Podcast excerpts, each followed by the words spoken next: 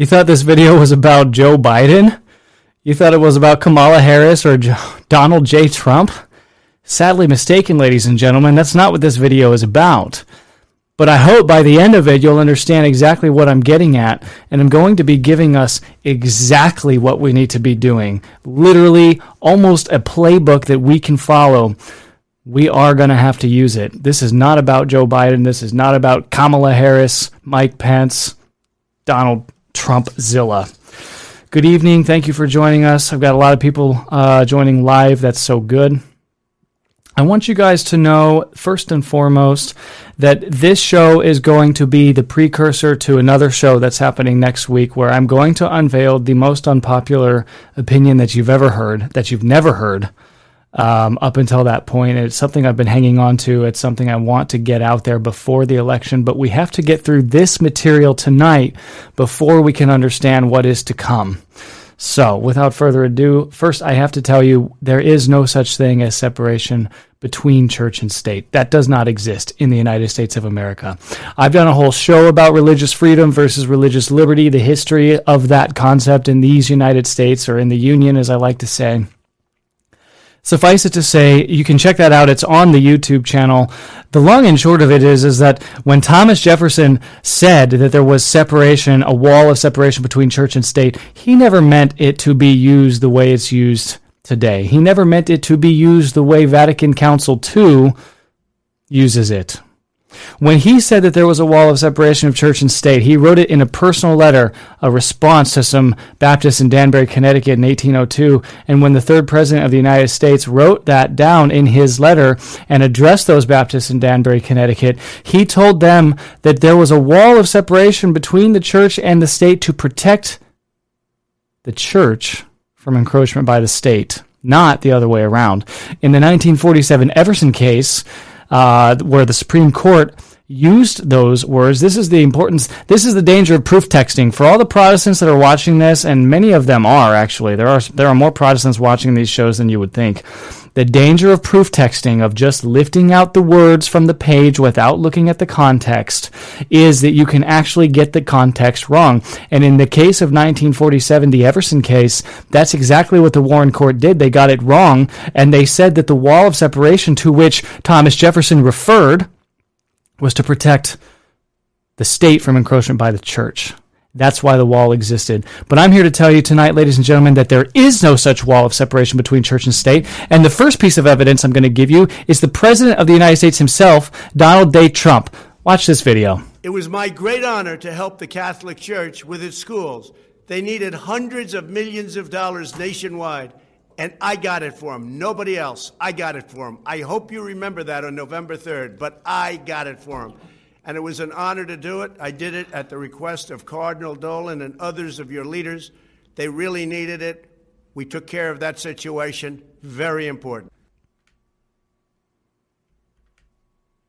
Sound like a mob boss to you? Sure does to me. I got him for you. You remember that on November 3rd. Cardinal Dolan called. He asked for money, and I got it for him. I gave him the money. Cardinal Dolan called the White House and said, I want money, and I need it to keep the schools afloat because they're closed due to COVID, 1984, and I got you the money. Who got you the money? The Trump got you the money. You remember that on November 3rd. You remember that, Catholics, on Election Day. Papa did good for you. Does he sound like a mob boss? Does he sound like somebody who's genuinely interested in the Catholic faith? I'm asking. I'm wondering out loud. What do we have here? We have a couple of pictures pulled up. We have the $1 million man, Bishop Barron, took $1 million for Pants on Fire Ministries. Did you know Pants on Fire is now putting out a Bible? Bishop Barron is printing his own Bible. It's always dangerous when people, when clerics print their own Bible. Didn't really go over so well when Martin Luther printed his own Bible. Martin Luther printed his own Bible, and he took out like 7 books from the Bible, changed some words around, added the word alone after faith. You will be saved by faith alone. Doesn't actually say that, but he thought that it should say that. When Bishop Pants on Fire releases his own Bible, the Word on Fire Bible, the Pants on Fire Bible, you can rest assured, simple taxpayer, you who are watching or listening in Podcastville, that you subsidized it. You lent through the Paycheck Protection Program $1 million to Pants on Fire so that he could continue printing the Bible. And you know what's the best part about his Bible? It's 1-to-1 scripture versus commentary. And you know who wrote all the commentary? Robert Barron. Robert Barron wrote all the commentary. So your tax dollars went to subsidizing that Bible. Now, you just heard Trump speak. You just heard him tell you that Cardinal Dolan called and said, I want some money. Can you get me some money? And you know what happened? He complied. He complied. How's the audio? Is that better? A couple of you are saying that the audio is not so good. Let me know if it improves at this point. So that is the first part. The second part of the theory, the thesis, that there's no separation of church and state in America, is that the Catholic Church took $3.5 billion during a lockdown. In what world is that okay? In what world does that make sense? Okay, so they're saying that the sound is good. Good. In what world does that make sense, I ask you? $3.5 billion to do nothing. To do nothing, to stay closed, to stay home, to shut the doors, to kick people out. $3.5 billion, the largest transfer payment perhaps in the history of the world from any sovereign power to any organization, be it religious or other organization. $3.5 billion to stay home, to stay closed, to stay shut, to keep you at home, to deny you sacraments, to deny you absolution, to cancel your weddings, and to leave you dying on your deathbed. That actually happened in these United States. But is that a surprise, ladies and gentlemen? The point of this video is that nothing is surprising these days. We need to be armed with the truth. And by the end of it, I'm going to tell you exactly how we can weaponize the truth and employ it to our advantage. This is a how-to video, fundamentally, in its essence. Okay? So we got to talk about Americanism a little bit. This is a new concept. I haven't talked about Americanism for a long time on this show. First, you can see that Amy Coney Barrett is up there. You can see that Amy Coney Barrett literally said, I'm willing to set aside my faith. Good Catholic woman that she is, right? Good Catholic woman. Everyone says she's Catholic. She has 7 kids, 2 of which are adopted from Haiti. The all-American family. Went to Notre Dame. Attends Mass regularly. Receives the sacraments. She's on record as saying that the courts should be advancing the kingdom of God. Seems like a good pick, right? We need to talk about Americanism. I think you can see Pope Leo somewhere on the screen. It was Pope Leo in 1899 who released an encyclical called Testum Benevolentati Nostri, 1899, and he addressed it to Cardinal Gibbons, Baltimore, the man who gave us the Baltimore Catechism. Did you know that? The man who gave us the Baltimore Catechism is the man to whom the encyclical on Americanism was addressed. Now, the encyclical on Americanism was written back when encyclicals weren't written every few months for flippant reasons, like Tutti Frutti today. Do I have that audio? I think I have that audio. We're not talking about Tutti Frutti, ladies and gentlemen. We're talking about an actual encyclical written by a Holy Pope. All right, I'll stop having fun. I'm not supposed to have fun tonight. This is perfunctory information that we have to get through so that you can understand what I'm going to tell you next week, which I've been waiting to tell you, honestly. All right. Let's do this. Let's get through this information. She's willing to set aside her Catholic beliefs. Why is she willing to set aside her Catholic beliefs? Well, because that is the essence of Americanism. That is the fundamental error. That is the heresy condemned by Leo XIII. She is supposed to be someone who will never set aside, never compromise her Catholic beliefs. But Amy Coney Barrett, nominee to the Supreme Court of the United States, she will fill the seat of RBG, unless they can resurrect RBG, which I wouldn't be surprised. in one of her apparitions, I think Our Lady told us that in the end times, there, not only would there be demons of the air, which I saw some stuff about UFOs today, but that the handmaids of the devil would be resurrecting people. And I think that the first person they would resurrect is Ruth Bader Ginsburg. But assuming they don't resurrect her and bring her back from the dead and take her body off of ice, Amy Coney Barrett is going to be a Supreme Court justice. Does it make you feel comfortable, ladies and gentlemen? I'm asking. Look, I'm not trying to be a naysayer here. You guys know I'm an optimist by nature. By nature, I am an optimist. I'm pretty happy-go-lucky, too. And I'm fun to drink with. But does it make you comfortable that the woman who claims to be this professed Catholic says, I will set aside my views to get on the court. I will set aside my views when I'm ruling on the court. I will do whatever it takes to get on the court. I will do whatever it takes to cling to power. This woman who wears pants. So that's the question. Does that make you feel comfortable? Well, let's just talk a little bit about what Americanism is, the nature of Americanism, the history of Americanism. You have to start from the premise. By the way, Michael Matt put out, actually, I don't know if he wrote it, but written by Paul Krause, put out an article on The Remnant, I think just today, where he talks a lot about the history of Americanism, and it's integral to the history of Catholics in America. Because the truth is that this is a Puritan empire, ladies and gentlemen. This is a Puritan empire. This is an empire founded by Puritans. This is a Protestant empire. Catholics were never welcome, not even in Maryland. In Maryland, they made the mistake of having religious freedom. Catholics were not the majority, and eventually they were terrorized there too, pushed as far west as possible. This country was founded by Protestants, and Catholics are alien to it. So, to get along in this country, to survive in this country, what many Irish, and then later Italian, and then later Polish immigrants had to do was compromise their faith, go along to get along. The essence of Americanism is to compromise your faith in order to fit in order to blend in order to become acceptable by the masses. That is what Americanism is. It is a stated heresy of the church, just like Arianism, just like Protestantism. It is a stated heresy defined solemnly by Pope Leo XIII in 1899 and addressed to the leading prelate of the American Catholic Church, Cardinal Gibbons.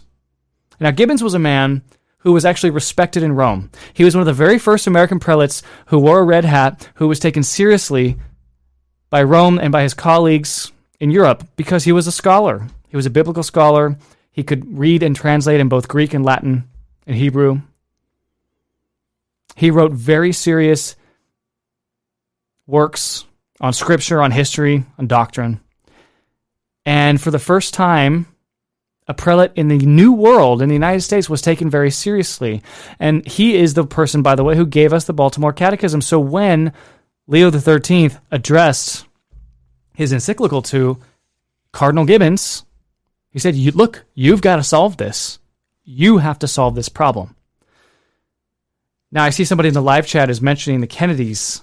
This, of course, is exactly where I'm going. JFK famously, in order to get elected in the United States, did exactly what ACB just did. Namely, I am willing to set aside my Catholic beliefs. I am willing to compromise my Catholic beliefs. That's what JFK did in his famous speech on religious freedom.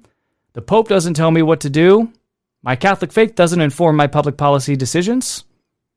I am my own man. I am one of you. I am one of you. That is the heresy of Americanism. I am one of you. That is what so many of our German and Czech and Polish and Italian and Irish forefathers had to say to go along, to get along. And they were supported by a brood of vipers. They were supported and encouraged, aided, and abetted by prelates in the United States like Bishop Barron, who went along to get along and did not believe that what the church taught. And they were more than happy for those people to do that. Now, we have to move to our next point. But we have a longstanding tradition of Americanism in these United States. ACB setting aside her faith, that should not make you feel comfortable. I'm about to play you two videos simultaneously, but I've taken the sound off of both of them, and I'm just going to talk over them. And I'm going to tell you from a business perspective, and I know some of you are small business owners. I can see in the live chat right now, I've got small business owners, people that I know, trust, respect, and love who are watching this show, who know exactly what I'm talking about here. When you make an investment in something, when you invest your dollars in it, when you make a loan to somebody, when you invest either debt or equity, you have an ownership stake in that enterprise. You own it, or at least you have a stake in it. And if you own something, you have a duty to protect that thing which you own. You are obliged to protect it. What you can see happening in Chile, Santiago, two churches burned down to the sounds of cheering, to the sounds of glee. In the bottom of the screen, you can see a statue of St. Unipeto Serra just this weekend being pulled down.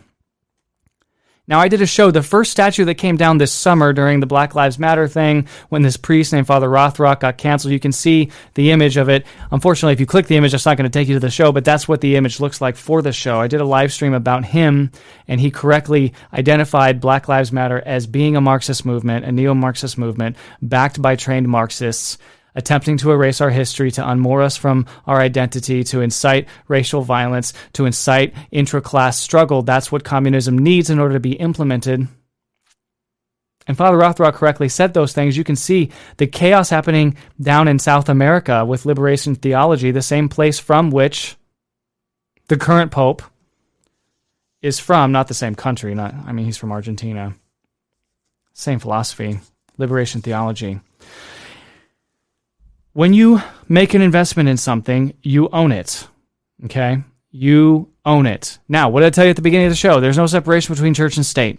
The state has purchased the church. The state has transferred $3.5 billion to the coffers of the Catholic Church, specifically to close the church, specifically to keep everyone closed and scared. That is what happened today, ladies and gentlemen. That's what happened in 2020.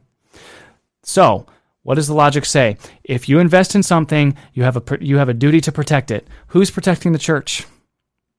I ask you, who is protecting the church? Are the owners protecting the church? Well, who are the owners? Who are the stakeholders?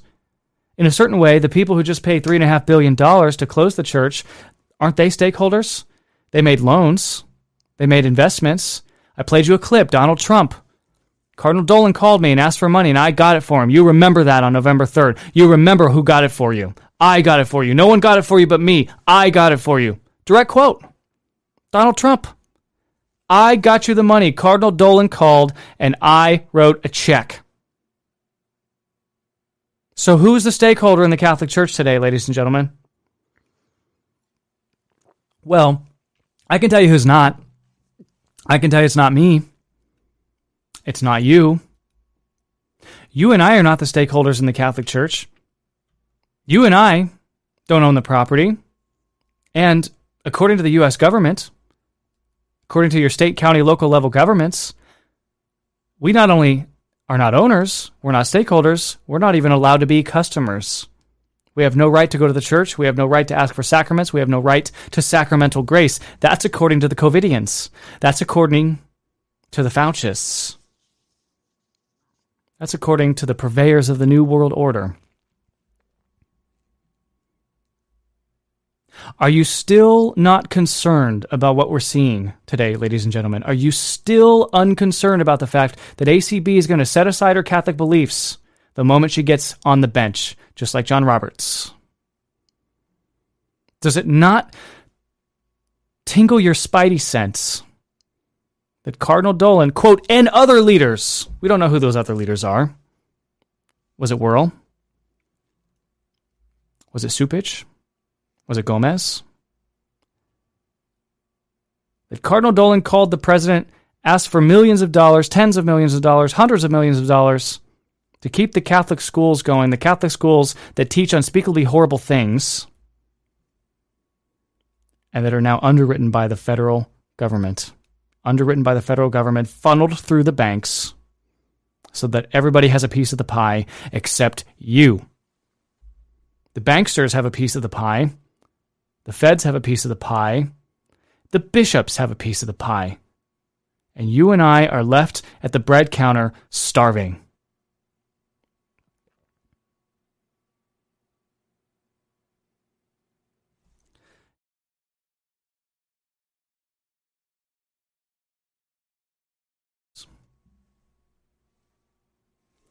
Trying to get this video to play. I think you're going to like it. Let's see if it plays.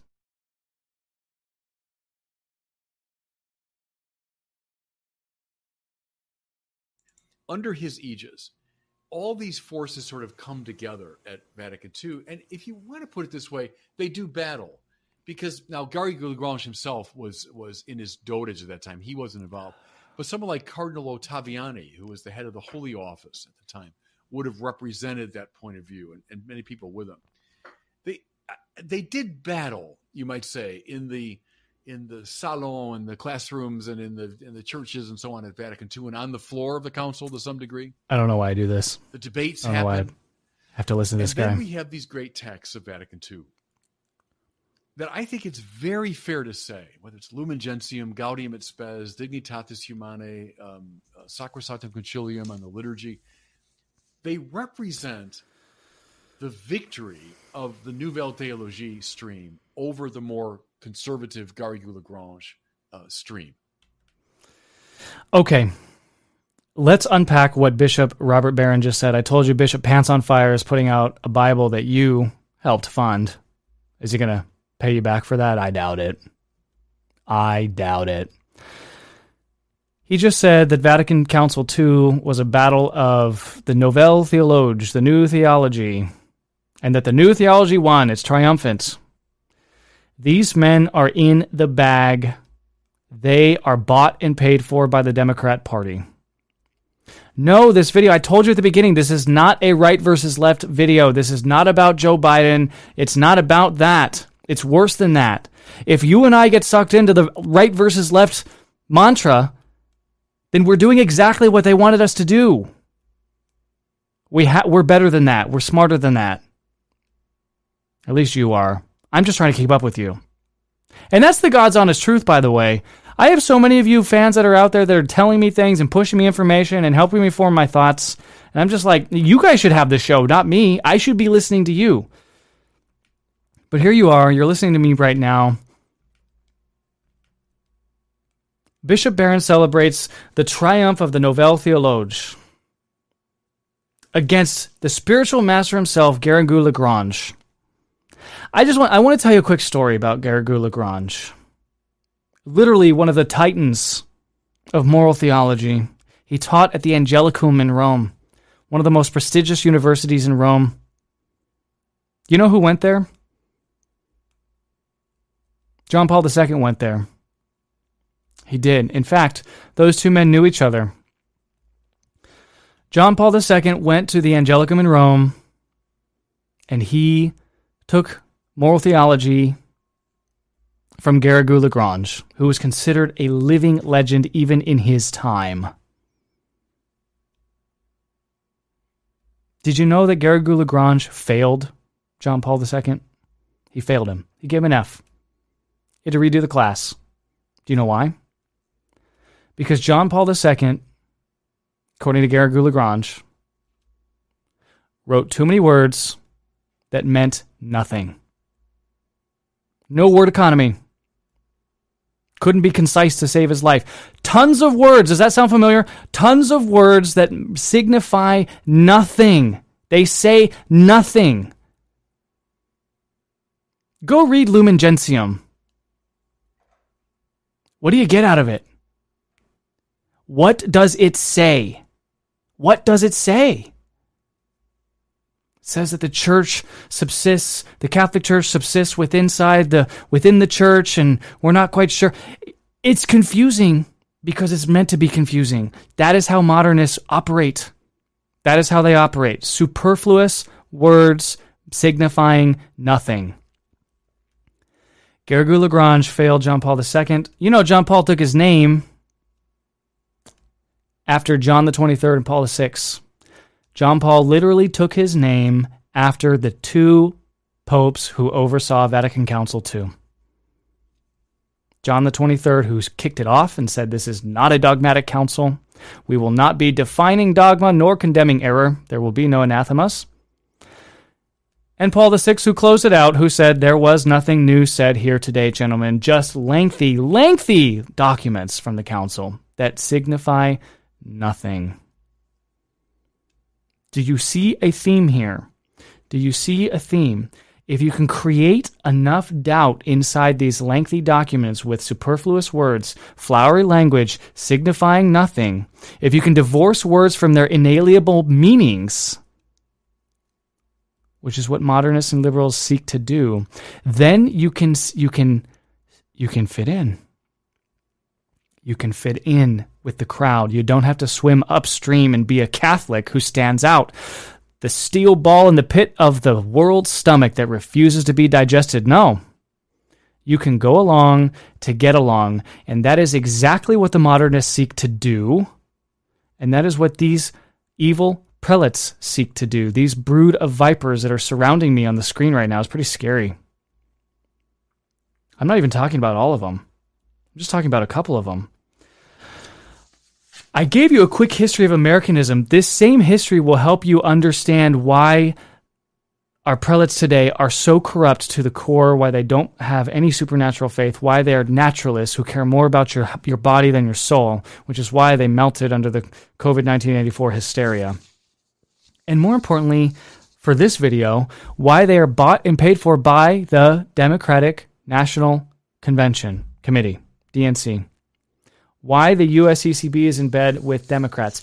Have you ever wondered why it is that when you look at the USCCB's policies on anything, immigration, social medicine, multiculturalism, human rights, the family, welfare,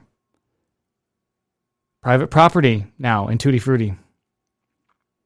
When you look at the USCCB, is there any separation between them and the Democrat Party? Why is that, ladies and gentlemen? Why? Why is that? Well, I'm going to tell you, but that's not going to solve the problem. I'm still going to get to the solution. Trust me, there is a solution to this video, and I hope that you can stick around to watch it.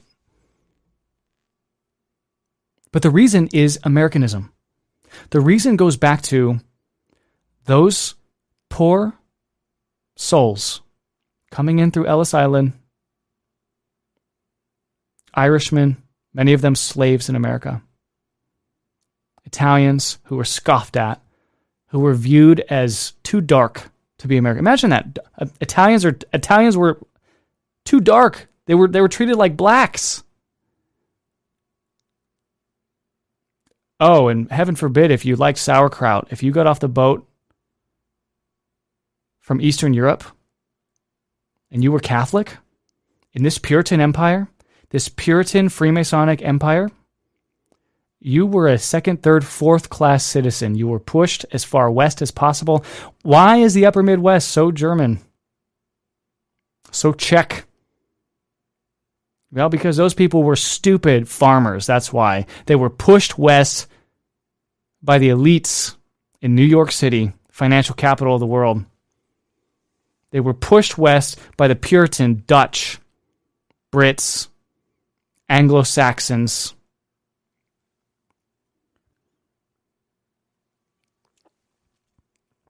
They didn't speak English, and they believed in that superstitious papal faith. So they were pushed to the west, and that is why the Midwest, the upper Midwest, is so Catholic. It's one or two generations removed from the faith, if you really think about it. But we go back to this history, and the Catholics were a tool of the Democrat Party. Now, we're not talking about today's Democrat Party. We're talking about the Democrat Party of JFK. And this was the party of labor unions. Labor unions protected those Czech Catholics, those Austrian Catholics who came here, couldn't speak the language, just wanted to work in a factory, just wanted a better life for their family, just wanted to live the American dream. labor unions protected those workers, and the Democrat Party therefore used the Catholics as a tool, as a wrecking ball in American politics. That's the historical reason why the USCCB is fundamentally in lockstep with the Democrat Party. Now, the Democrat Party took a hard left turn. Some say it's after George McGovern. Some say it's even later than that. To anybody who thinks it's just Barack Hussein Obama, I got news for you. It happened way before him. He's just the fruit, literally, it's a fruit, of a long-standing movement. He's just the symptom of an underlying stench of death, of putrid death. So it wasn't with Obama. It was long before him. Probably with Lyndon B. Johnson is where I would say. The Great Society. That's where it really got kicked off. I mean, look, I'm not going to discount FDR. We can debate all this. That's not the point of this show. The historical nature of why the Democrats and the Catholic Church, especially in the Episcopate, are in lockstep with each other. Now, you have very few exceptions today to this complicitness. You have very few exceptions, okay? Look at all that's happening on the screen right now. Let's unpack a little bit of it. And if you're listening in Podcastville, this is one of those shows where I've got a lot of visuals. I've got several more videos planned.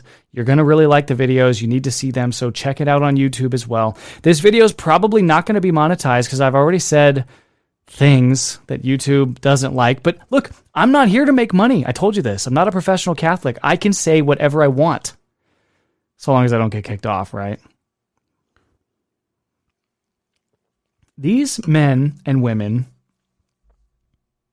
who are running the Catholic Church, and I said women on purpose. I said women because there are Susans at the parish council. There are Karens who are running their parishes, especially in the alt-left, Novus Ordo land, where they put women in charge of the parish councils, and they're effectively running the parishes. But these men, these prelates, they are bought and paid for by the Democrat Party. It's a historical fact. They've been in lockstep since long before JFK and then some. It all ties into the philosophical error of Americanism. It's a stated heresy of the church. I talked to you a little bit about what it was. I told you Leo XIII condemned it dogmatically. Today, Taylor Marshall was talking about this stuff with Hitchborn. Marshall and Hitchborn were talking about the fact that the USCCB is literally funneling money to Joe Biden. That's a fact. That's a breaking news. You heard it on Taylor Marshall's show today. I was stunned. They're not giving it to his campaign directly. Nothing happens directly these days. People don't speak directly. They don't speak clearly. They don't speak concisely. What is Tutti Frutti, for example? What is Tutti Frutti? It's a manifesto of nothingness. It's a manifesto of Freemasonic jibble-dee-goo. It's nothing. It means nothing. It signifies nothing. Don't spend any time reading it. So no, people are not direct today, but Marshall and Hitchborn were talking about how the USCCB is literally giving money. They're giving your money. Think about this, ladies and gentlemen. You put money in the plate. You put money in the plate, and that money goes to Joe Biden, who wants to chop up babies, who wants to redefine what a family is. The USCCB believes in climate change. A Malthusian lie. Climate change is literally a propagandized lie based on the Malthusian theory that there are too many humans on the planet. It's a way of population control. Joe Biden gets money from the U.S. bishops. These people are bought and paid for. Look at Jimmy Martin, SJ. Do you see Jimmy Martin? He made it to Rome. Met Pope Francis. They had a gay old time together, didn't they? You know who couldn't meet Pope Francis? Cardinal Zen, the leading prelate in China. or Taiwan, part of China, I guess. We don't know. Disputed part of China. Cardinal Zen flies to Rome, 72 hours, says, Holy Father, I need to talk to you about the underground church in China. We're being persecuted. Pope Francis had no time, but he has a gay old time. Jimmy Martin. Oh, by the way, is that Cardinal Becciu? I selected some of these images really fast and I just threw them in.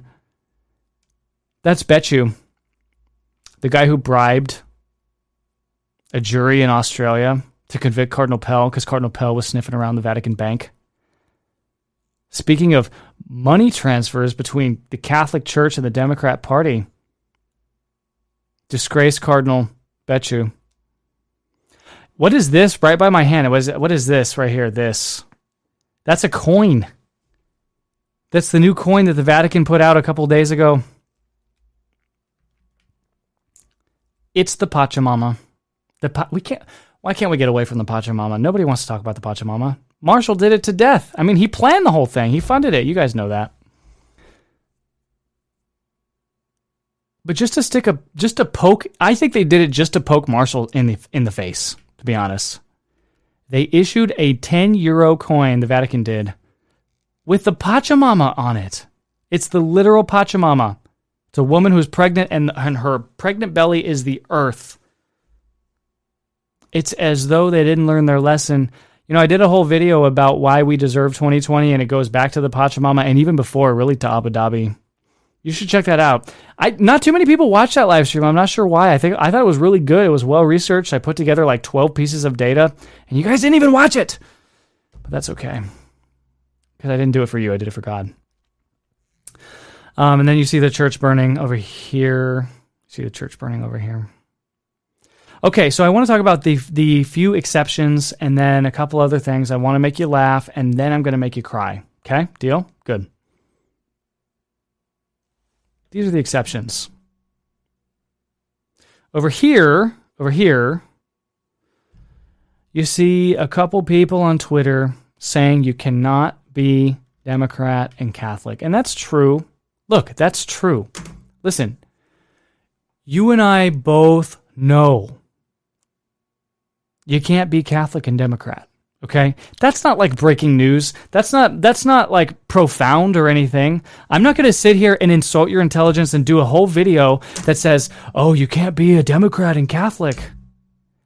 That's like a duh. That's a total duh. I know that the Restoring the Faith Media YouTube audience is much more sophisticated, nuanced, and intelligent than that. Okay, I'm not going to hang my head on that. I'm not going to sit here and every single day put out a video that says, oh my gosh, Joe Biden is a fake Catholic. We know that. You and I know that. This video is not about Joe Biden. Yes, his image is on the clickbait. It's because I wanted you to watch it so that we can get through this logic. This is hard work here we're doing, all right? We're doing some serious exegesis here. So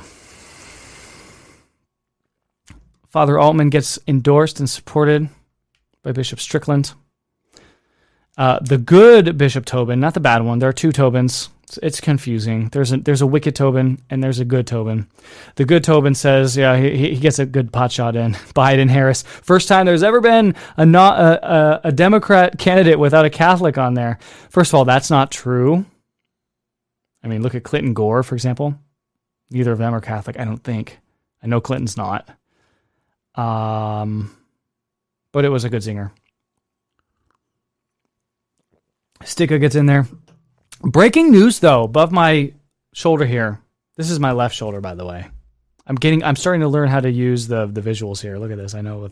Above my left shoulder, you see breaking news. This actually happened just a few hours ago, and I'm bringing it to you. This is a priest in Wales. The lockdown is coming. I'm going to talk about that next. That's my next point because we have to understand that the lockdown's coming. And this priest says, God forgive me for falling for it the first time. I am keeping my church open for the faithful. I don't care what Her Majesty says. I don't care what my prime minister or my first minister says. about COVID-1984? I'm keeping the church open. Period. End of story. Can we give this man a round of applause? I want you to know, I sent him an email and I begged him to come on. I haven't heard back. He's probably busy since he sent this tweet. They might have canceled him, to be honest. But can we give this man a round of applause? This faithful priest in Wales who says, I am not complying with this next lockdown. I'm keeping my church open. They will have to arrest me. They will have to arrest me. And Wales is shut down. It's totally locked down. Where is it? Well, we must do lockdowns.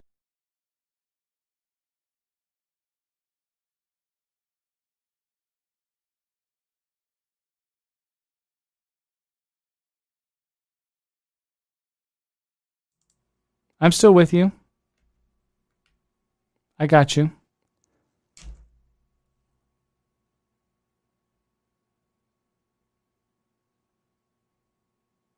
Do you see everything that's happening around me? Do you see Ireland, Wales, the United Kingdom, Canada, Denver, New Mexico, Los Angeles? I was called a kook in the beginning of March. I was called a kook for saying that there was going to be a total lockdown, that the churches were going to be closed, that if you had access to mass, you better take it. You better go, even if it's a daily mass. Drop what you're doing, take a few hours off from work, and go. Go and worship our Lord. Go and assist at the holy sacrifice of the Mass. Go and, as our forefathers in the faith, especially in Celtic-speaking lands, 600 years ago, as they would describe it, going to Mass. We say we go to Mass. They would say, I would see our Lord. Because... dear faithful, dear friends, at the moment of the elevation of the host, where the priest elevates the host, and it is true God, true man, my Lord and my God, made flesh.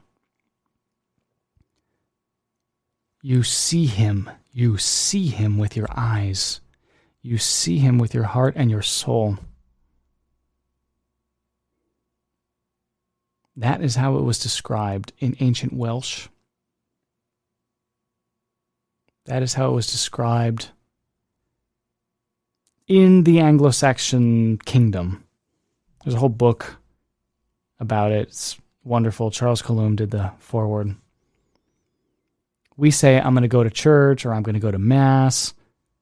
In some circles, especially the trad circles, they say, I'm going to assist at mass if they want to sound pretentious. Listen, I don't mind sounding pretentious. I'm not knocking that. But they used to say, I'm going to see our Lord. That's how they would describe going to mass. I'm going to see our Lord.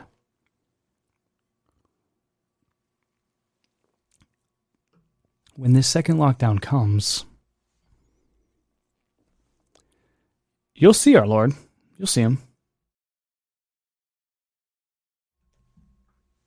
You'll see him on YouTube. That's where you'll see him. That's where they want you to see him. That's where they want you to see him. That's where the Democrats want you to see him. That's where the Covidians want you to see him, and the Faucists and the USCCB. I told you that the second lockdown is coming. I told you. We are now witnessing it. It always starts on a Friday night. Big moves on Friday nights. I'm looking forward to what happens at the end of this week on this Friday night. Last Friday night, Denver and New Mexico fell. Over the weekend, the United Kingdom, Wales, Ireland fell. Australia has never recovered. And by the way, New York, California, that's like a quarter of the U.S. population, or maybe a fifth. I think I did the math. If you include Pennsylvania and Michigan, which are going nuts right now, New York and California, that's more than a quarter of the U.S. population is already locked down. They're already barred from many of the sacraments. They're doing outdoor revivals, tent masses. This is coming soon to a diocese near you. If you have access to Mass, ladies and gentlemen, go. Go!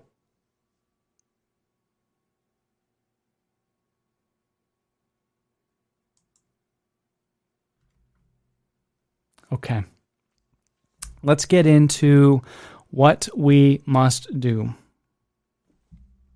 Well, let's do one more thing first. I told you I wanted to make you laugh, and I do want to make you laugh. I think it's fair.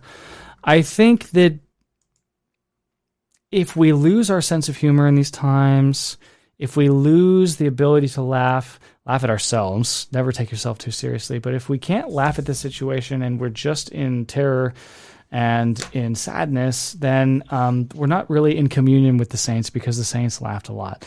So I made this little video, and it's called, where is it? It's called, you've heard these people, they say, oh, the mask is not the hill to die on. Why would you, who cares about the mask? It's a little thing, whatever. Okay, so I found some silly music, bought it. I don't know what else I'm going to use this music for, but the title of this video is "Masks Are Not the Hill to Die On." Here we go. Oh, no. If you riot and looted, they won't do nothing. If it was Black Lives Matter protesting, they wouldn't do nothing. Watch that. Watch that. If it was Black Lives Matter, they won't do nothing. Hey, what country is this, huh? No rights? That's what they do. That's what they do.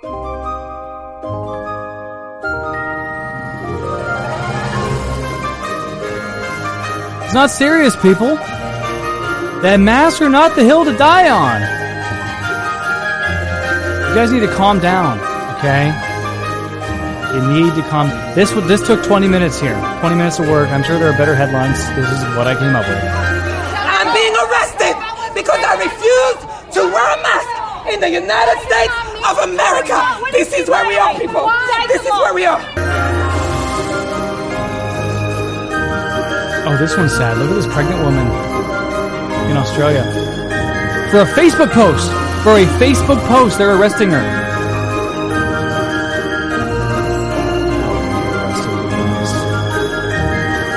She's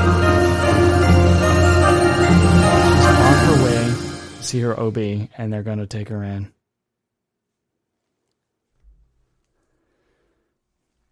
Okay, masks are not hill to die. You're supposed to laugh at that. Nobody laughed. I can see in the live chat a lot of you were not laughing. You're thinking, oh man, this is pretty serious. Okay, we're at the point now, ladies and gentlemen, where I'm going to give you the solution. Okay? You've been patient. Some of you have already seen this. I'm going to give you the solution. The solution is twofold. The solution is spiritual and it's temporal. We as human beings have our intellect and our will, which is defined as our soul, intellect plus will, soul. And we have our body. And our body is subject to our lower passions, our concupiscible passions, our irascible passions. I've done a video. This is why we have the four cardinal virtues, because each one of the four cardinal virtues governs one piece of the soul. Your intellect, your will, your concupiscence, and your irascible appetites. Holy Mother Church doesn't just make this stuff up. Holy Mother Church doesn't just say, oh, let's have four cardinal virtues. You've heard of the cardinal directions, north, south, east, and west. Yeah, they call it that, based on the four cardinal virtues. And no, it has nothing to do with cardinals in the Catholic Church. So these virtues govern the four aspects of the human person. So there has to be a spiritual component. There has to be a temporal component. I'll give you the spiritual component first. Okay. Some of you who have been watching the show for a while know exactly what I'm about to say. And it is this. We need the holy face in our lives. We need the holy face devotion. We are nothing without the face of Almighty God in the second person of the Holy Trinity, especially our Lord Jesus Christ. He gives us 9 specific promises associated with the Holy Face, including that we will work miracles, convert sinners. Did you know that the Holy Face devotion is literally the only devotion ever given to us by heaven? And by heaven, I mean by any saint, by the Blessed Virgin Mary, by our Lord himself from heaven, okay? The only devotion ever given to man from heaven, which specifically says, I will defeat communism. It specifically names communism. Communism. This is what we're seeing here today, ladies and gentlemen. Joe Biden's a communist. Kamala Harris is a communist. The USCCB are communists. Tutti Frutti is communist. The burning of churches by Antifa in Buenos Aires or Santiago, Chile is communist. The movement as a result of George Floyd is communist. What they're seeking to implement in the United States by severing us from our roots, by making us ashamed of our history, by inciting economic collapse, COVID-1984, by inciting interclass warfare and envy and struggle, is communist. It's all communist. Now, I've said the word communist enough times to get demonetized. So I'm not going to make the $5 that I was hoping to make on this video. But what I am hoping to do, is to convince you that this is the devotion that you need. I have a whole playlist. I've got several videos in this playlist. It's called the Holy Face Playlist. You need to subscribe to Restoring the Faith. Show us your face, O Lord, and we will be saved. That's one of the prayers associated with the Holy Face. Show us thy face, O Lord, and we will be saved. What do the Faucists say? What do the naturalists say? What do the Covidians say? They say, mask thy face, O citizen, or we will be sick. That's what they say. We're headed for a second shutdown. They're going to shut your church. They're going to deny you the sacraments. The sacraments are the only means of sacramental grace. Grace is the participation in the inner life of God. That's the definition. I'm big on definitions. If you cannot participate in the inner life of God, the Holy Trinity working in heaven right now, you will not be saved. That is what the Freemasons want. That's what the Jews want. Their agenda is to cancel the Mass, to destroy the Eucharist. I told you that on the 50th anniversary of the implementation of the Novus Ordo Mass, we witnessed Black Sunday. God Almighty struck it down. He canceled it. He canceled Mass. April 22nd, 2020 is exactly 50 years after April 22nd, 1970, the forced implementation of the Novus Ordo Missae in these United States.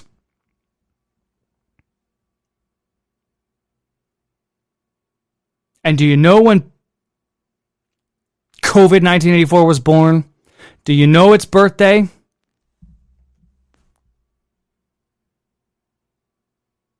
Middle of October 2019, when that man in Rome worshipped a demon, when he venerated the Pachamama idol. Yeah, I'm mad. I am pissed off. Do you know why I'm mad? This is called righteous indignation. Anger is not necessarily a sin. Anger can be a virtue or a vice. Anger is the most complicated human emotion that there is. St. Thomas Aquinas says that anger can be a virtue when it's righteous indignation for our Lord. That man brought the Pachamama idol into your church. I said you weren't a stakeholder. I was wrong. You're the owner. It's your church. It's my church. You're the owner. They brought that Pachamama in to Rome, and they venerated it, and they're doubling down with their stupid coin. And it is a blasphemy, and it is a disgrace, and it is a profanation. So the first thing that we do, ladies and gentlemen, is we pray an act of reparation for blasphemy, the Golden Arrow Prayer. May the most holy, most sacred, most adorable, most mysterious, and unutterable name of God be praised, blessed, loved, adored, and glorified in heaven, on earth, and in hell, by all God's creatures, and by the Sacred Heart of our Lord and Savior Jesus Christ in the most holy sacrament of the altar. Amen. In nomine Patris et Filii Spiritus Sancti. Amen. That's the first thing that we do. But to you men who are watching, and to you wives and mothers who are watching, this is the second thing that we must do. Here it is. It is 1987, Monsieur? France.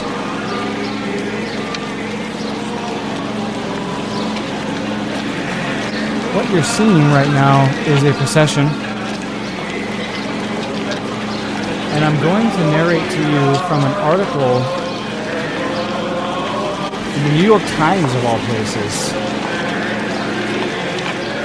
Quote, "A battered 18th century church, festooned with daisies and daffodils and strangely littered with the remnants of cinder-block barricades, stands in this residential community in the far western suburbs of Paris as a kind of emblem of a new stage in the long history of religious conflict in France. For the last 6 months, the building, the Church of St. Louis, has been a battleground forcibly occupied by a group of deeply conservative Roman Catholics called Catholic fundamentalists by the Parisian press. They're demanding that the bishopric in nearby Versailles allow them to celebrate Mass in Latin, using the ancient rites set aside by the Second Vatican Council of 1962 to 1965. The methods used by the traditionalists and the reaction of local church and civil authorities have pushed this suburb into national prominence, with the Port Marly Church becoming a center of rebellion, slowly gathering support from conservative Catholics elsewhere in France." Watch these guys. Watch them unvest. "In pursuit of their demand, the group's members have turned to a form of civil disobedience. They have defied the Bishop of Versailles, at one point using a battering ram to break into the church, which had been sealed by the local police. They also have hired a dissident Benedictine monk who accuses the official hierarchy of lacking religious faith to serve as their priest. All of this has given the theological quarrel in Port Marly, a small community in the Seine, about 20 miles from Paris, a seminal character. Elsewhere in France, there are points of resistance to the changes introduced by the Vatican Council, known as Vatican II. But rarely, if ever, have they led to such drama, including a degree of physical violence reminiscent, some traditionalists say, of the French Revolution." Quote, "The passions that religion can inspire are truly awesome," said the mayor of Port Marly, Louis Didier, an opponent of the traditionalists. "Reason is no longer prevailing here. Reason Does that sound familiar? Reason is no longer prevailing, ladies and gentlemen. You can take your reason and shut it up your way you want. They thought they would be able to impose their will on this community, said the monk, the Reverend Bruno de Blinieri, referring to the mayor and the Versailles bishopric. But they ran across a group of people who held tightly to their face, to their faith.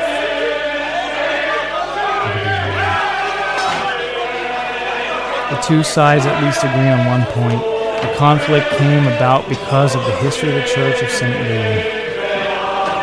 And then it goes on, it talks about that particular church, that particular town. What I want you to see is what we need to do. This is the temporal nature of what we do, and these USCCB spineless, faithless fools cower, and they cower at the foot of the altar of modernism, of reason.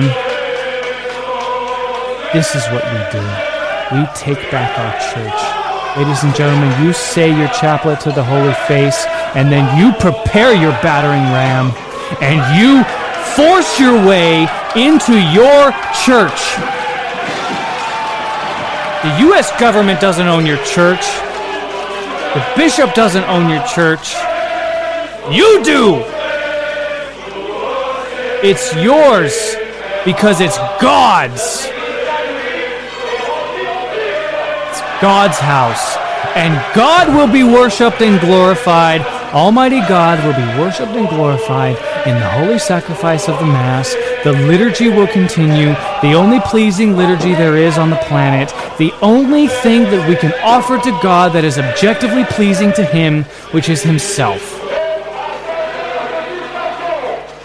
We will succeed because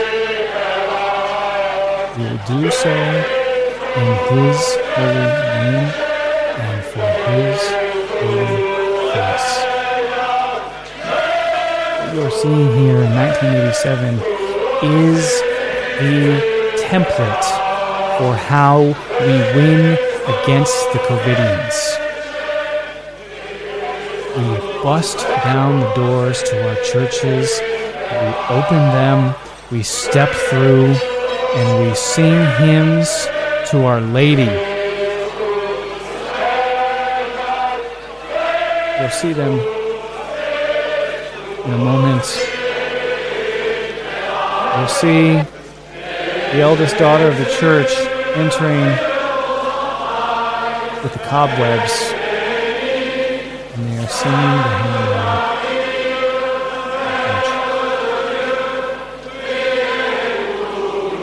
They are singing the hymn. They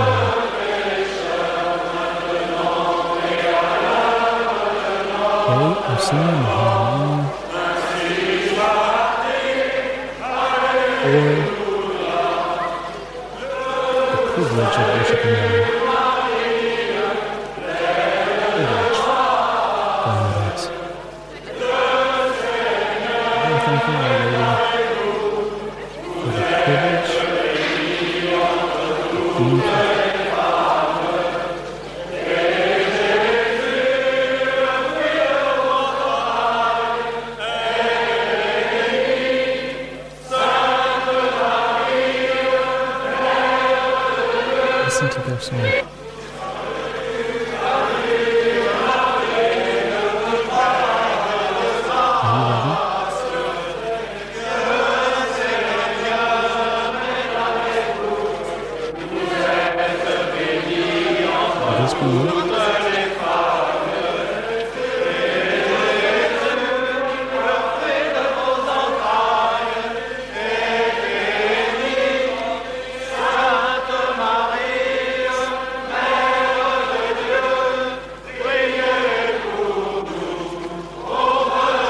This video and not get emotional. Try to watch this video and ask yourself, are you ready? Are you. Are you prepared to do what it takes to worship Almighty God, to render pleasing sacrifice to Him? Will you do what it takes? I hope so. I hope so. Because the enemies of God have gathered. The enemies of God have consolidated their power. And it doesn't matter if Biden wins or if Trump wins the election. The enemies of God seek to cancel Mass. They seek to destroy the Holy Eucharist. Are you willing to fight this time? Like that priest in Wales, like those men in France. Are you willing to fight? Arise, O Lord, and let thy enemies be scattered, and let all that hate thee flee from before thy face. Amen. I want to take your questions now. If there are any dry eyes out there, I want to take your questions. So go ahead, post your questions. I told you a lot in this video while you're preparing your questions. I told you that the Trumpzilla took the phone call from you-know-who, Cardinal Dolan. He gave him money. $3.5 billion transferred to the Catholic Church. There is no separation of church and state in the United States. The U.S. government has invested in the church. They've bought the church. But they act like absentee owners. They refuse to defend her from this.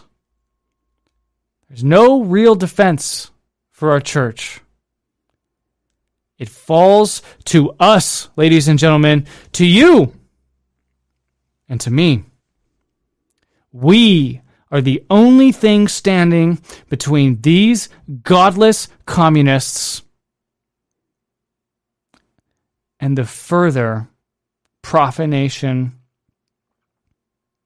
and destruction of our churches. And I say further because I mean further than the USCCB. We have to do it in spite of our bishops. We have to do it when they will not help. We have to do it over and above them. We may have to disobey them. We may have to disobey our bishops to keep the liturgies going around the earth to satiate the wrath of Almighty God. All right, I'm going to take your questions now. Let's see. The battering ram was a cross, Mark Becker. Amen. Yes, sir. That's exactly right. Holy face devotee. Profaners of the holy name and of the holy day. Amen. Thank you so much for joining me. Thank you, Almighty God, for bringing the devotion of the holy face into my life and to so many others. I hope you guys all can get involved in the holy face. Get enrolled in the Archconfraternity. There's a one-pager on the martinians.org website. You can go to the martinians.org, fill out the one-pager, send it off to France, and they'll send you a whole gift basket of goodies, including the oil that you need and the certificate and everything else and prayer cards and all kinds of stuff. I'm still waiting for my stuff. Mail these days in COVID-1984 is very slow. Margaret Mary Young, one of my favorite fans. I love you, Margaret Mary Young. Our Lady of Prompt Succor, pray for us. Please, Heavenly Mother, intercede. Yes, amen. I hope she does. Just like those French Catholics who are praying to Our Lady when they successfully they breached the barricades in their church and they came inside the church and they rendered pleasing sacrifice to God. Let's see. What questions do we have? Jordan, send me some good questions, Jordan. My friend Jordan, he's the new moderator for these live streams. I think that's a good idea, don't you? I think so. Some of them got a little bit crazy. I mean, we got hundreds of people in here. We got lots of comments. Some people taking ad hominem. Some people arguing things that have nothing to do with the video. What is this? Red Candy says, have you heard anything by Father Stan Fortuna? Okay, listen, I've heard of Father Fortuna, but I have not listened to his stuff. I'm sorry. I need to. Mea culpa if I've missed something important. White Chocolate Bear. You asked me a question the other day, and I don't have the answer to it, and I forget what the question was, but I'm sorry I didn't answer your question. Thank you, Mike. I got all the stuff. Just sent the app to France. Hey, good. Oh, man, another devotee. That's great. Margaret Mary Young. Dolan has poor homeless sleeping on the streets in St. Patrick's Cathedral. He rids them like stray dogs. He sips his brandy by the fire after his lobster dinner. I'm not going to comment on that. I think I've said all about Dolan that I'm going to say tonight. Ladies and gentlemen, I think you know where I stand on that. Molly C., what do you say to those who call Catholics who are opposed to Halloween Protestant Puritan? Hey, Molly, stop it. Okay, she's referring to Steve Skojek. 1 Peter 5. He's a friend. Like, I like Steve, but he's just wrong on COVID-1984. He's wrong on pot and weed. He's wrong on women with purple hair. He's wrong on traditionalists and decorum and wearing clothing that's befitting of your dignity. And he's wrong on Halloween. I'm sorry. Watch my 2-hour show I did with Joseph about Halloween. I will convince you that you are not to be trick-or-treating. I don't care what anybody says. I don't care what your stupid pastor says. You are not to be Halloweening. You are not to be out there participating in a demonic activity. There's a 2-hour explanation for this. It's really worth your time. I put it out as a podcast as well this year, so you can find it in Podcast Whitville, wherever you consume your podcast. But you can also find it on the Restoring the Faith Media YouTube page, which you have. If you haven't subscribed, could you please do so? I'm trying to grow subscribers so that then I can grow supporters. If you could consider becoming a supporter, become a patron of Restoring the Faith, and I can do this more regularly. This is a hobby. As I told you, I'm not a professional Catholic. I do this as a personal outreach. Okay, this is my way, one of my ways of tithing to the church, because I'm not going to give another freaking dime to those rats at the USCCB. They're not going to steal my money. I'm not giving to Peter's Pence so they can go pay off victims. So the Cardinal bet you can go reappropriate that money. I'm not doing it, and you shouldn't do it either. They're going to mint a coin, a 10-euro coin of the Pachamama idol of an idol. Of an idol. No. You know what? For me, as for me and my family, we will serve the Lord. And I will say an extra litany. I will say an extra chaplet of the Holy Face to try to repair the blasphemies and profanations that those sick bastards who are minting that coin in the Vatican have done to our Lord. So what do you say, Molly, to those who call Catholics who are opposed to Halloween Protestant Puritans? I say they're misguided, wrong, stupid, and prideful. These are people who have been in the traditional movement, so-called, for long enough to know better, and they think that they themselves define traditionalism. But what happens when you become traditional, so often what happens, is you become the measuring stick of tradition. You say to yourself, I am what it means to be a traditional, faithful, Orthodox Catholic. Anybody to my right is an extremist. Anybody to my left is a modernist. I am the measuring stick. And you appropriate tradition to unto yourself. And then you contort it and twist it and abuse it to justify your disordered passions. What we need to be doing is assenting to the standard. We assent to the standard of traditionalism. Do you see what I'm saying? There's a huge difference here. You say, I have problems. I have imperfections. I have errors in my soul. I am infected with modernism. All of us are. I am infected with feminism. All of us are, especially you ladies. And what I need to do is systematically root those things out of my soul and assent to the gold standard of traditionalism. That's what I need to do. And if you're not doing that, and if you're holding yourself out as the standard, and if you're twisting tradition to suit your disordered passions, then you're just wrong. And if this applies to you, then I'm sorry. It's just true.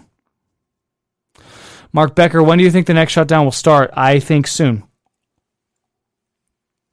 It's already hit a quarter of the country. I think that some states, especially swing states like Pennsylvania, you might see in the upper Midwest, you might even see Arizona. They might flip out and say, oh my gosh, Trump's going to win. We need to lock down. If we can shut down, maybe Trump will win. We'll lose. So I think some of it's election-driven and some of it is driven by something much greater than this whole right-left dichotomy that I'm trying to get everybody out of. Pamela, I'm from New Mexico. So far, we still have the church doors open. Praise be to God. Go to Mass for every single day, Pam, that you can. Because I'm not sure how long that will be. Rose Z was curious if you had read Father Dave Nix's Imagining of Christ visiting the USCCB on Padre... Oh, I can't read it. Peregrino. No, I'm a fan of Father Dave Nix. I've corresponded with him on Twitter. Incidentally, I have his cell phone, and I've never texted him. I can't remember how I got his cell phone number. I need to text him.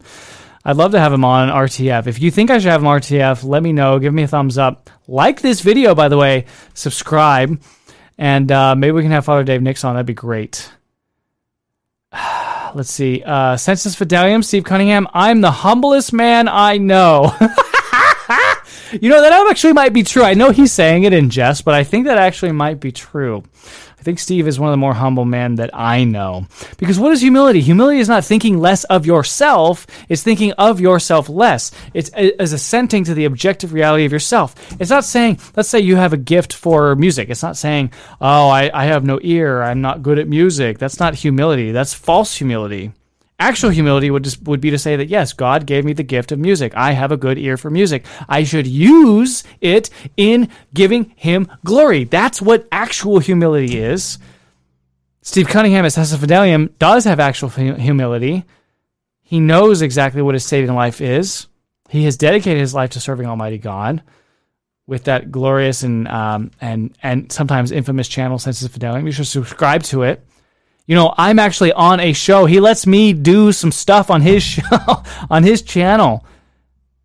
This is borderline negligent on his part. Every Friday we do the Rundown. If you don't know, I'm one of the four participants, the Fab Four, on the Rundown on Census Fidelium. So if you subscribe to Census Fidelium, you'll get the updates for that as well. Click the bell so you get this the updates.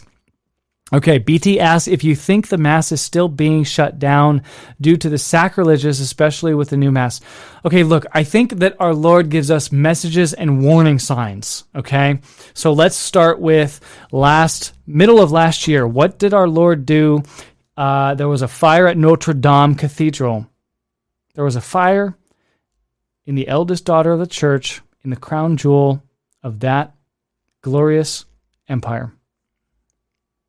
There was a fire in Notre Dame, and the roof collapsed in some places. And what was destroyed in Notre Dame Cathedral more than a year ago? Well, it was that floating table that some people called an altar but had no altar stone. Was oriented the wrong way. Orient means east, to face east. That's why they're called Orientals in the East, because it's in the East. It's an ecclesiastical word. To orient something means to face it east. Is the church oriented? Means is the church facing east?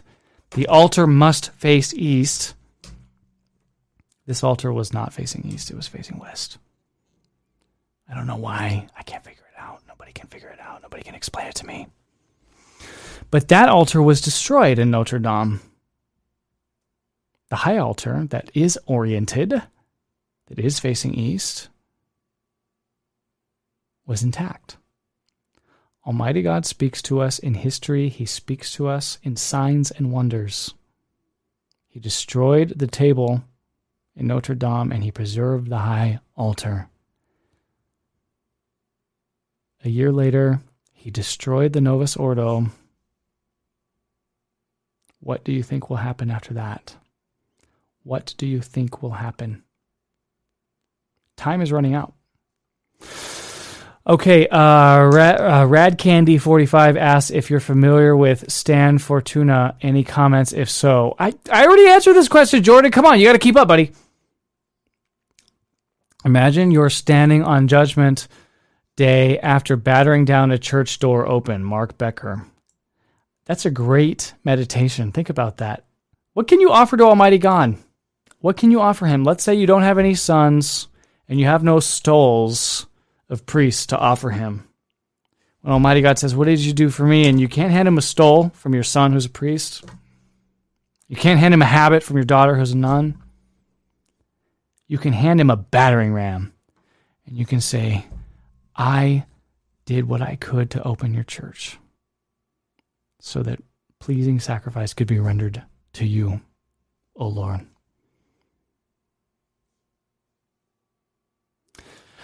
Okay, let's see. Catholic France, Margaret Mary Young. Yes, yes, yes. Good, good. Cognitive dissonance. Mossad isn't God. Let's not blaspheme. I don't know what you're talking about. Sorry. Maybe I'm not keeping up with that comment. Jordan gives me red candy. Ask if you think the Pope will be forced to step down. I hope not. I hope not. Now, this is a contrarian view, especially for Orthodox Catholics, for conservatives, for traditionalists, whatever camp you are, if you're a John Paul Catholic, if you're a rad trad, wherever you are in the spectrum, Society of St. Pius X, whatever. I hope that Pope Francis does not resign. I hope that he does not resign. Why? If you have two popes in a row that resign, suddenly that becomes tradition. Then the papacy will be relegated to something like a prime ministership. You serve for a period of time at the pleasure of whomever your masters are, be it the banksters, the Jews, the Freemasons, the modernists, the liberals, the Democrats, the Antifa, the 1%, the Black Lives Matter, the communists, all the buzzwords. You serve at their pleasure, and when you no longer please them, then you step down. That will be the thing going forward, and that is not how it's supposed to be. The church is a monarchy. Not all monarchies are blessed with good and holy kings. But you know what? We are given the ecclesiastical leaders that we deserve. Father Rebiker says that very clearly, and I agree with that. I am part of the reason why we have what we have today. I am.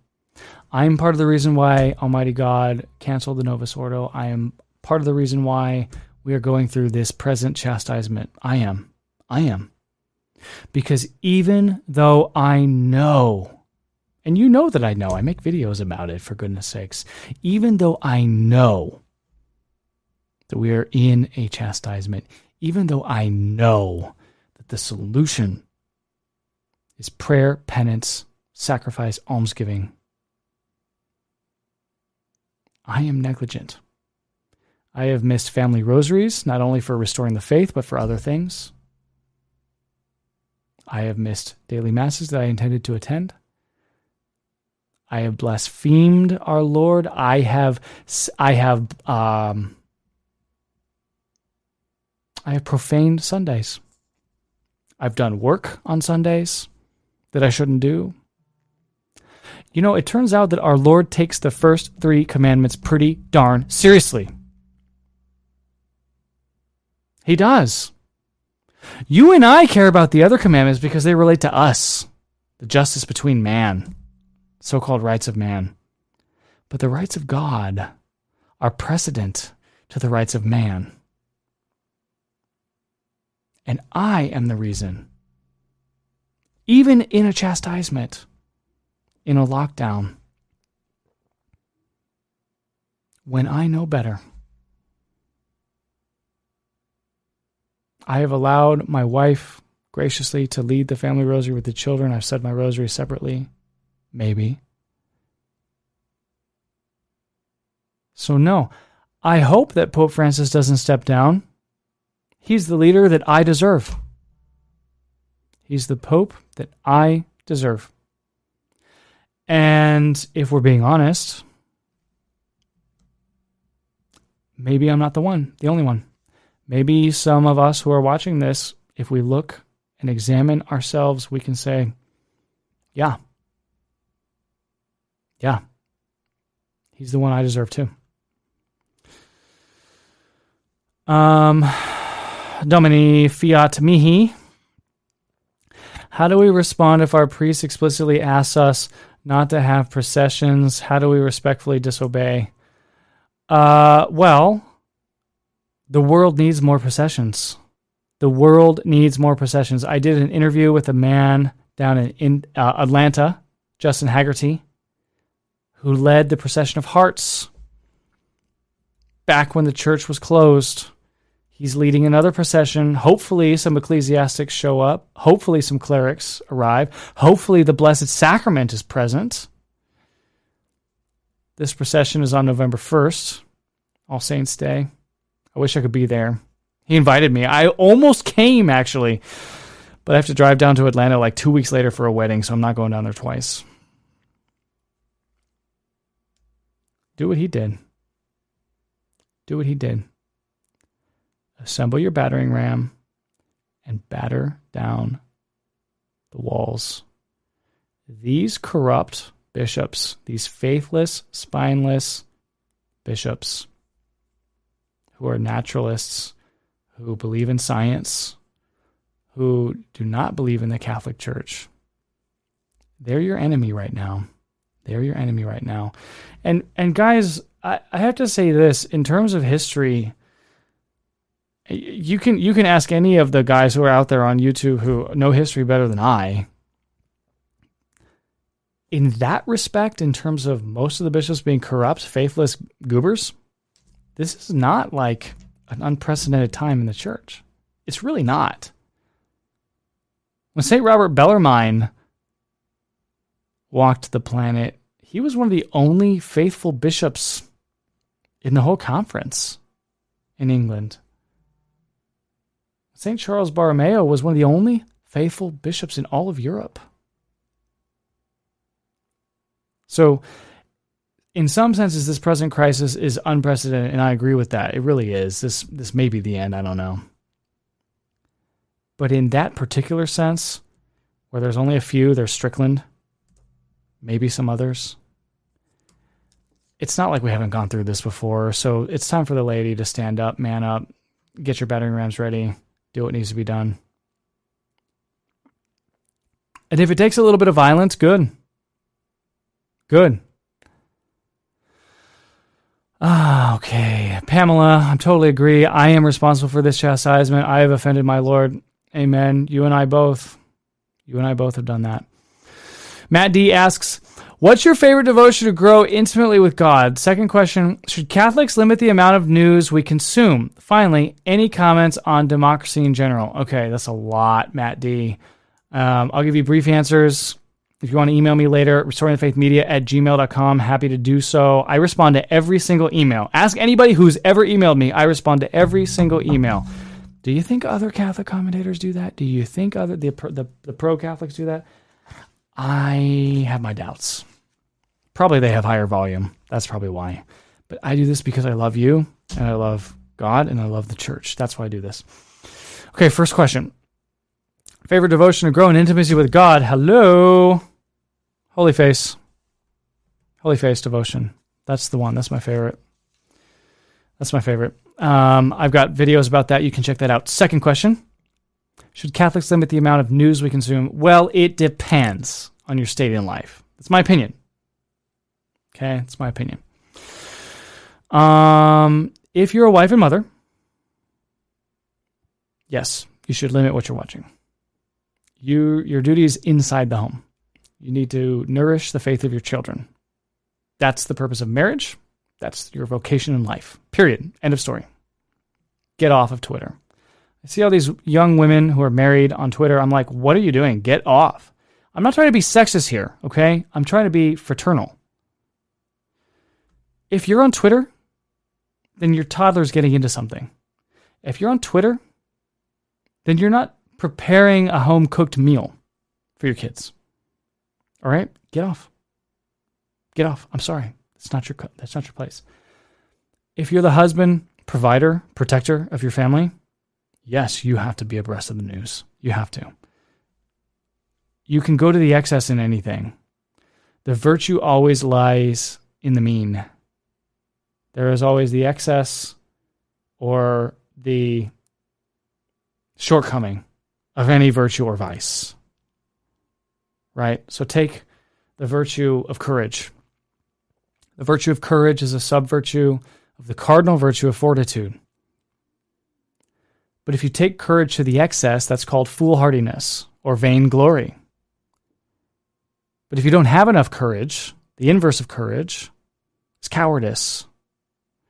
So you can take anything to the extreme and it's bad. Anything taken to an extreme is bad, except supernatural charity for God, religion. It's not possible to be an extremist for God. All the saints were. So can you consume too much news? Yes. Can you consume too little news? Yes. Don't get scrupulous about it. Consume what you need to. Be abreast of the situation. Know when and where the communists are going to strike so that you are abreast and can prepare to defend your family. If you're idly scrolling and commenting and participating, then to the detriment of your ability to provide for your family or out of curiosity, or if it's creating undue anxiety, then you're doing it too much. It's as simple as that. Finally, any comments on democracy in general? Yeah, democracy is stupid. Look at what we have. We have a real estate developer turned a celebrity apprentice versus a guy who's been in government for 50 years and now says, now I'm going to fix it. Now, we have two 75-year-old white men running for president of the United States. That doesn't tell you how stupid democracy is, and I don't know what happened. Chris Lopez, Mike, what happened to your partner, your co-host? Joseph had a newborn, a new car, a new job, and a new house, and RTF was just too much at the time. I hope he comes back. I pray for him every day. I love Joseph. He's one of my best friends. Hope to see him soon. Let's see. Jordan. Rose Zingelman RTF is on just about every social media platform, but he's most active on Facebook, on Twitter. Yes, that's true. I hope that's helpful. I am most active on Facebook. We got 16,000 likes on Facebook. I don't know why, but that's a beautiful thing. Put out a lot of memes on Facebook. I put out some content on Facebook that's not on YouTube. So if you happen to be on Facebook, check us out. Restoring the Faith. Margaret Mary Young, being single, I limit TV and try daily to give much time to God. Well, you are the best, Margaret Mary. I don't know what to say. You're just the best. What's your thoughts on Amy Coney Barrett? Thanks. Well, Red Candy 45, I invite you to actually check out the first part of this video where I talked about her Americanist leanings and the fact that she's willing to compromise. She's willing to compromise her Catholic faith for a judiciary appointment. I mean, that's basically all you need to know about her. You combine that with something I said earlier to the women on Twitter, what they need to be doing. Maybe you can put together what my actual thoughts are on ACB.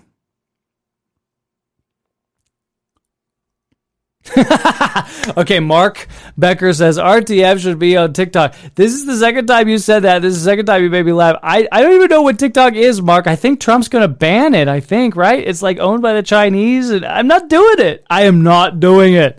No, this is like a hobby. I don't have time for TikTok. I barely have time to do this. I'm down to like 2 shows a week at this point. I wish I could be with you guys every single day. That would be awesome, but I just can't. Boss HM and Cecilia are curious about the plans and what to do if masses are closed in their local areas, hearing rumors that even SSPX churches are being closed. You know, I'm hearing those same rumors. Here's the thing. The SSPX parishes went during the first lockdown were very much hit or miss. Some of them closed, some of them stayed open, some of them did like this kind of weird thing where they were kind of sometimes open, sometimes closed. Some of them were doing like, you know, you can only have 10 and you have to sign up and you have to like be the first person to register and be the 10 people that can show up. But each priest is going to offer 3 masses a day. And because they usually have like multiple priests at each location, now you're talking 6, 7, 8, 9, 10 masses in a day at a, so, you know, which could serve if you're, you know, it's 10 masses by 10 people, it's 100 people. But some of them just closed down. I saw Father Dave Nix tweeted that the Society Church in Los Angeles and Arcadia, California, Our Lady of the Angels, is closing as a result of the shutdown in Los Angeles and California. This is, by the way, that same priest, Father Burfitt, is suing Governor Newsom. He's suing the state of California to open the churches. He's using religious freedom against Governor Newsom. He probably will prevail long after COVID-1984 hysteria is passed, but he's one of the only people who's willing to spend money on a litigator to open the churches. So I give him props for that. But unfortunately, the sad news is that I saw, according to Dave Nix, Father, that it is closing. So I don't know. I don't know the answer to your question. Some of them are closing, some of them are opening. There's a new district superior in the Society of St. Pius X this year. It's an American, not a European. I think that that's important because, you know, as I say what you will, but Europeans tend to comply with what the government says to do. That's just kind of how they are. That's their nature. I'm not saying that that's necessarily a bad thing because Europeans very much grew up in Christendom where you had good governments, where you had Catholic monarchs. So it was virtuous and good to obey the king and pray, long live the king.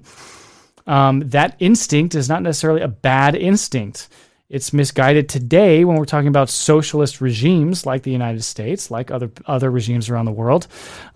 So we, you know, the Society of St. Pius X did have a European in charge as the district superior for the last 6 or 7 years. His term expired, and now there's an American in.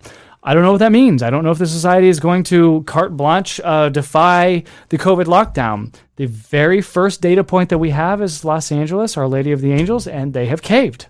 So take that for what it's worth. I don't know. Don't know the answer to that question.